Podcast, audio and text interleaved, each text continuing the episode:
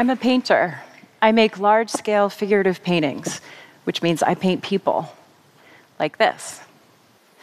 But I'm here tonight to tell you about something personal that changed my work and my perspective. It's something we all go through, and my hope is that my experience may be helpful to somebody.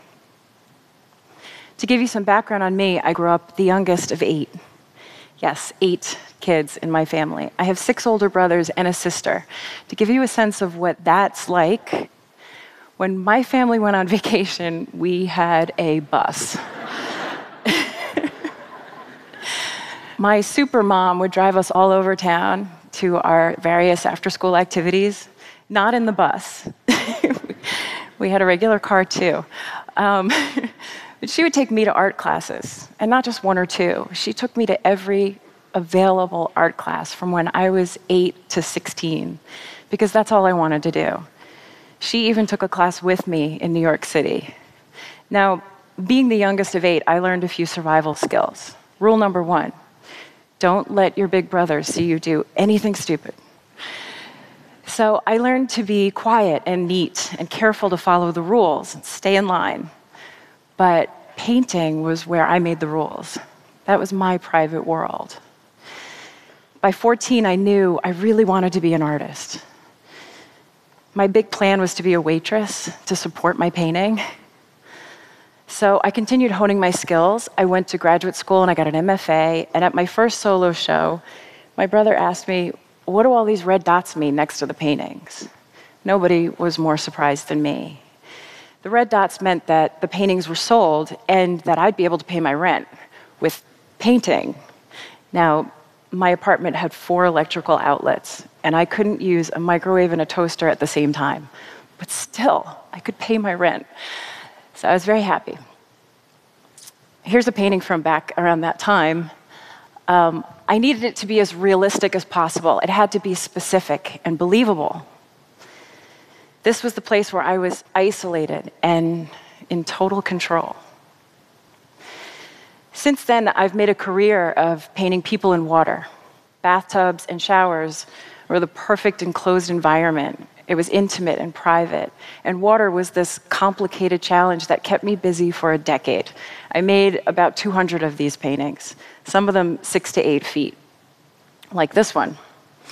For this painting, I mixed flour in with the bathwater to make it cloudy, and I floated cooking oil on the surface and stuck a girl in it and when I lit it up, it was so beautiful. I couldn't wait to paint it.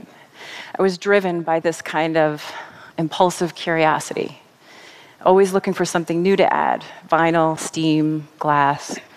I once put all this Vaseline in my head and hair just to see what that would look like. Don't do that.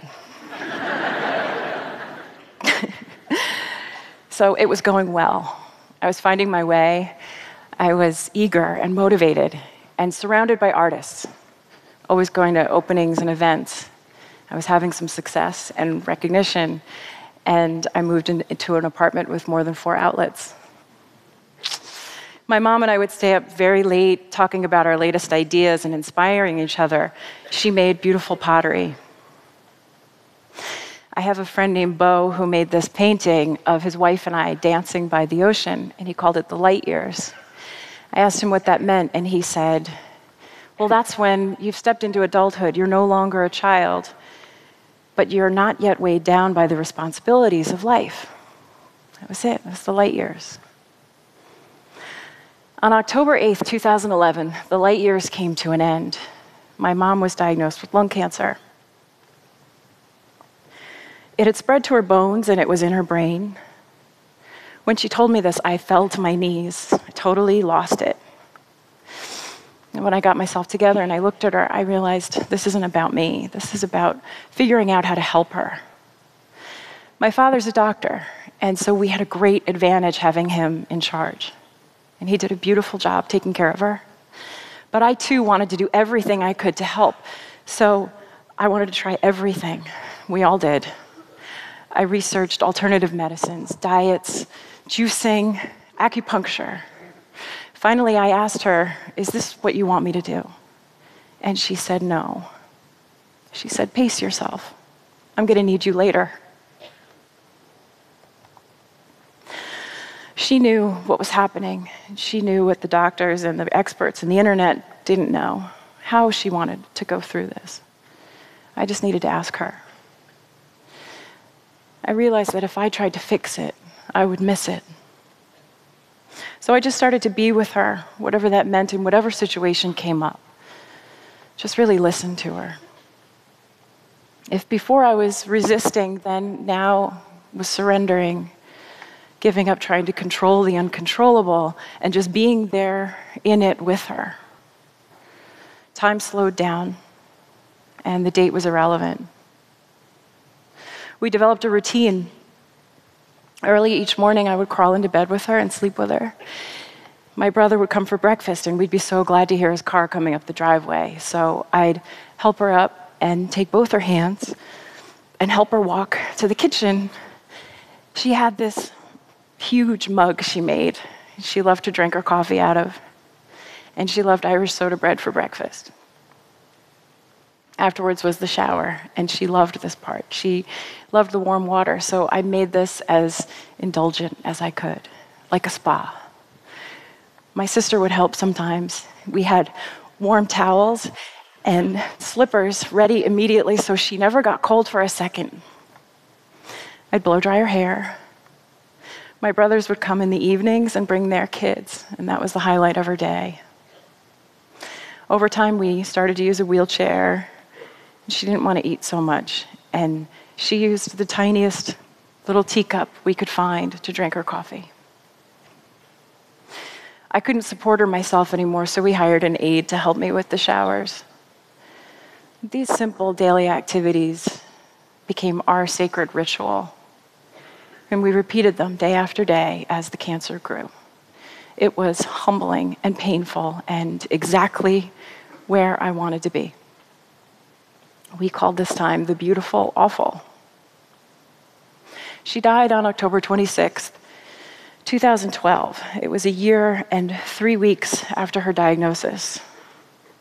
She was gone. My brother, sister, and father and I all came together in this supportive and attentive way. It was as though our whole family dynamic and all our established roles vanished, and we were just all together in this unknown, feeling the same thing and taking care of each other. I'm so grateful for them. As someone who spends most of my time alone in a studio working, I had no idea that this kind of connection could be so important, so healing. This was the most important thing. It was what I always wanted. So after the funeral, it was time for me to go back to my studio. So I packed up my car and I drove back to Brooklyn. And painting is what I've always done, so that's what I did.